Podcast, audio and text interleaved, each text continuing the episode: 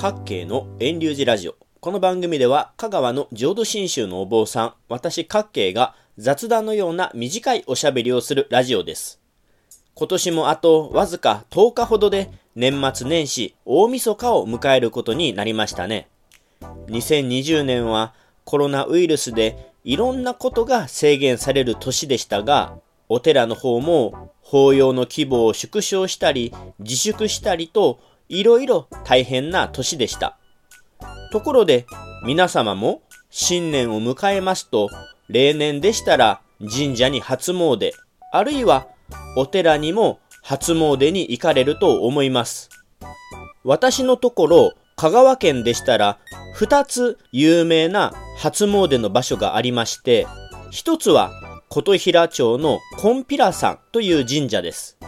この前神社本庁から離脱した全国600ほどの琴平神社の総本宮となっている香川県のコンピラさんには例年でしたら正月三が日に30万人から50万人くらいが初詣に行きます。あともう一つ、善通寺にお大師さんと言われる弘法大師空海のふるさとである真言宗善通寺派の総本山の善通寺には10万人から30万人ぐらいがお参りに行きます。例年でしたら正月三が日は初詣で賑わうんですけども、ただ、なんて言ったらいいでしょうか。実は初詣というのは厳密なはっきりした定義ってないんですよね。元旦 ?1 月1日元日の朝にお参りするのか、それとも元日にお参りするのか、それとも正月三が日までにお参りしたらいいのか、それとも5日間 ?1 週間 ?10 日間 ?15 日間それとも一月 ?1 月中それとも旧正月まで？初詣はいつお参り？いつまでにお参りしたらいいのかというのははっきり決まっていないんですね。で、私、今年10月中頃のニュースを聞いていましたら、全国9割以上の神社が加盟している神社本庁や神社庁が、新年一番最初にお参りしたのが初詣らしいんです。今年はそんなことを報道していました。だから、初詣というのは別に1月1日とか正月三が日とかそんな混み合う時に来ずとも皆さん1月や2月や12月やまあ11月とか余裕を持って神社に初詣にお参りくださいとそんなことを言ってました。でもですね、そのニュースを聞いてまあ1月2月は私もわかります。私のところでも例年2月頃の旧正月には町内のお年寄り50人ぐらいが町内のお宮さん1つとお寺5つを順番にお参りに来られるんですね。ですので2月に初詣お参りに行くのは私は何にもおかしいことではないと思いますがただ12月や11月いわゆる年内に初詣というのはうーんどうかなっていう印象を私は持ちましたまあそしたら私みたいな印象を持ってた人が神社の中にもいたのでしょうか10月終わり頃になるとニュースで今度はこんな言葉を使い始めたんですね年内に幸先詣に行きましょう。うん、なるほど。うまい言葉を考えた、作ったなぁと思いました。まあ、いわゆる、後の幸せを願って、先にあらかじめ初詣に行きましょうということなんでしょう。よく、幸先がいいという言い方をしますよね。その、幸先がいいという言葉と、初詣という言葉を組み合わせて、幸先詣という言葉を作ったんだと思います。実際これがうまいことヒットしているのか、最近では幸先詣プラス分散参拝。分散して参拝しましょうという分散参拝を呼びかけて、皆さん結構12月中に初詣に行ってるらしいんですよ。ただですね、そんな幸先詣しましょう、分散参拝しましょうと呼びかけたからといって、じゃあ皆さん行こうかってそんなことにはならないんでしょうけど、今年は例年と違って浜屋とか熊手とか新年のお札お守りをすでに年内のうちから出してるんですね。そんな風に新年の縁起物を12月にもう出してくれているんでしたら、じゃあ皆さん年内のうちに早めに行こうか、早めに求めとこうかみたいなことにはなると思いますので、それはさすがよう考えたなぁとお坊さんの私は思いました。私のところは浄土真宗のお寺ですから、お札とかお守りとかなんてないですし、初詣するようなそんな文化的なものもないですから、特に初詣に関しては何にも言ってませんが、ただ私が少し気になっているのが神社の鈴尾です。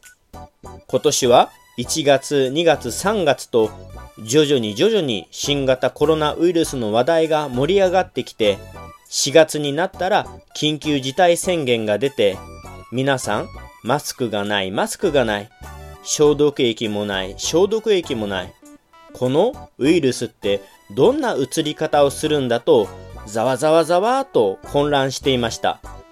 そんな時大きな神社に行きますと神社には拝殿拝むところに鈴がありますよね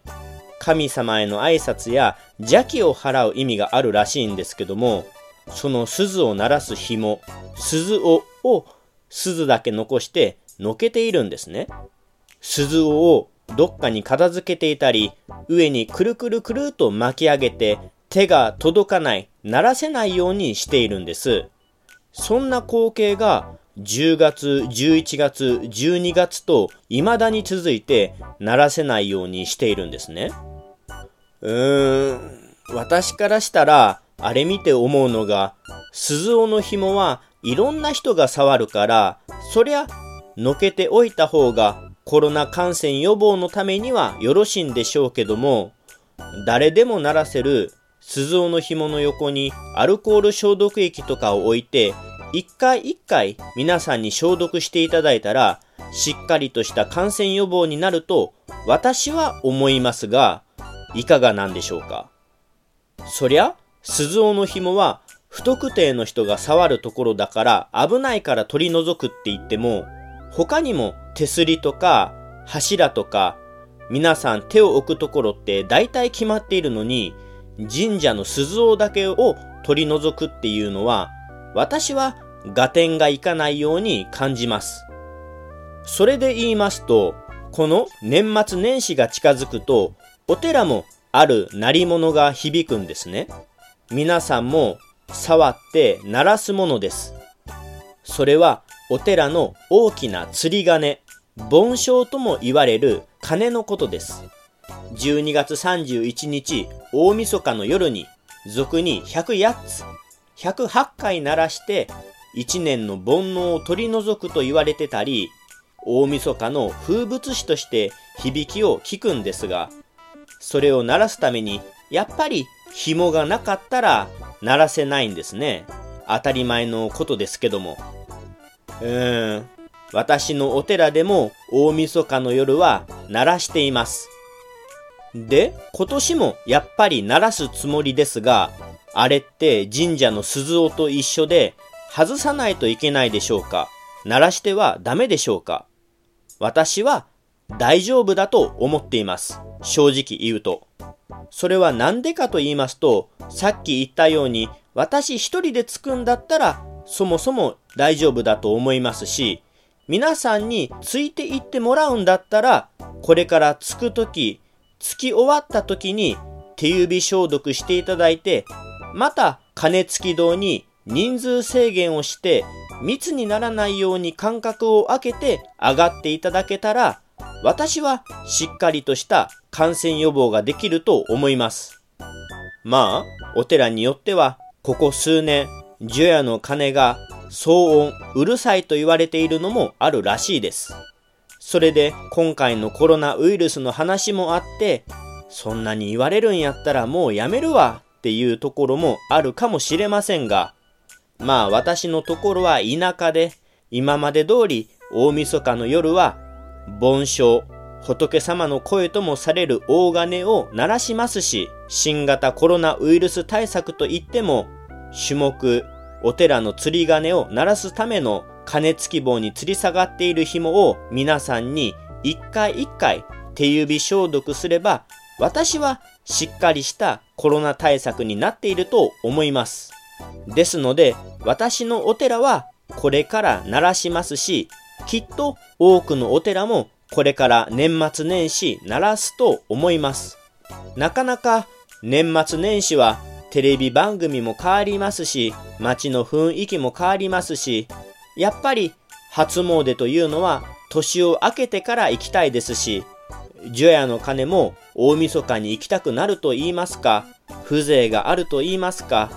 一年を振り返っていくという意味合いも込めて、大晦日の夜にテレビを見ながらであったり、どこか遠くで響いているお寺の鐘の音を聞いて過ごすのもいいんじゃないかなと私は思います。さあ、年末が近づいてきました。約10日ほどです。いろいろ皆様も大掃除とかもあると思いますが、新型コロナウイルスにかからないように気をつけて年の瀬をお迎えくださいませ。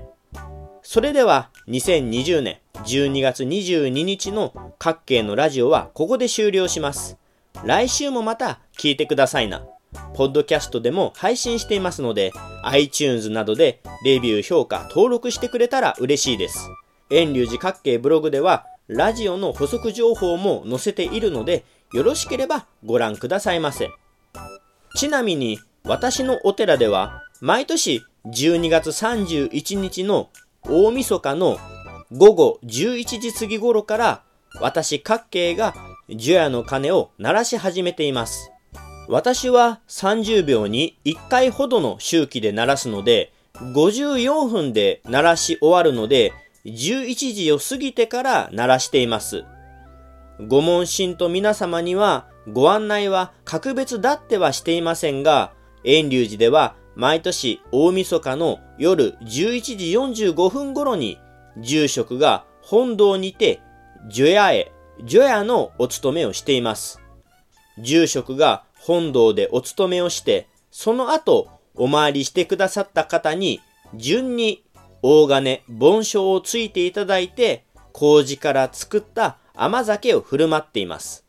どういうわけか、遠隆寺の場合は、皆さん他のところを初詣されてから来られているのか、年が明けて30分や1時間ぐらい経ってから来られる方がそれなりにいますが、まあ、もしよろしければ、年内の11時45分頃からお勤めもしていますので、大金を鳴らして来ていただけたら幸いです。なかなか田舎の小さなお寺ですから、そんなにたくさんの人がお参りに来るわけではないので、密になることもないと思います。それでは皆様も年末年始お過ごしくださいませ。良いお年を。